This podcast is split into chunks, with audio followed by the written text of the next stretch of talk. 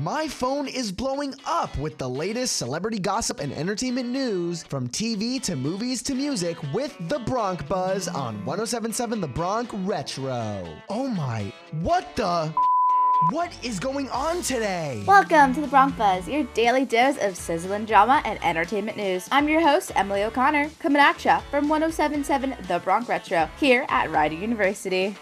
Last night, the 80th Golden Globe Awards were hosted by Jerrod Carmichael, and the results are in. Austin Butler won Actor in a Drama Motion Picture for Elvis. The Fabelmans won Drama Motion Picture, while co-stars for the movie Everything Everywhere All at Once, Michelle Yeoh and Ke Huy Quan won Best Actor and Supporting Actor in a Motion Picture, along with Jeremy Allen White taking home the award for Best Actor in a Musical or Comedy TV Series for The Bear.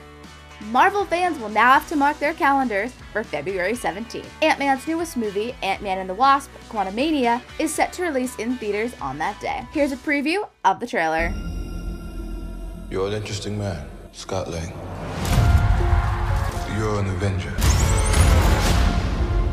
You have a daughter, but you've lost a lot of time. Like me. We can help each other with that. Who are you? I'm the man who can give you the one thing you want. What's that? Time.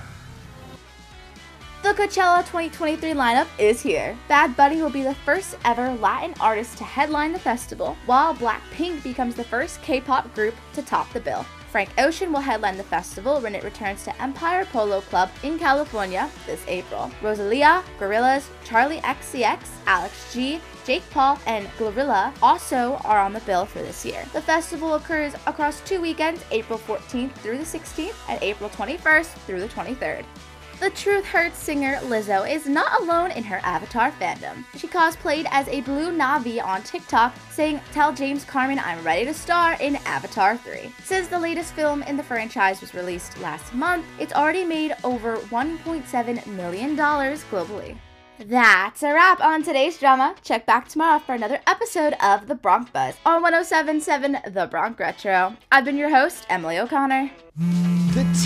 Never stops spilling, so stay notified with the Bronc Buzz every day. And to catch up on past gossip, you can listen to the Bronc Buzz on your favorite podcasting platforms through our website 1077thebronc.com slash broncbuzz. As we return to the classic hits of the 50s, 60s, 70s, 80s, and 90s, only on 1077 The Bronc Retro.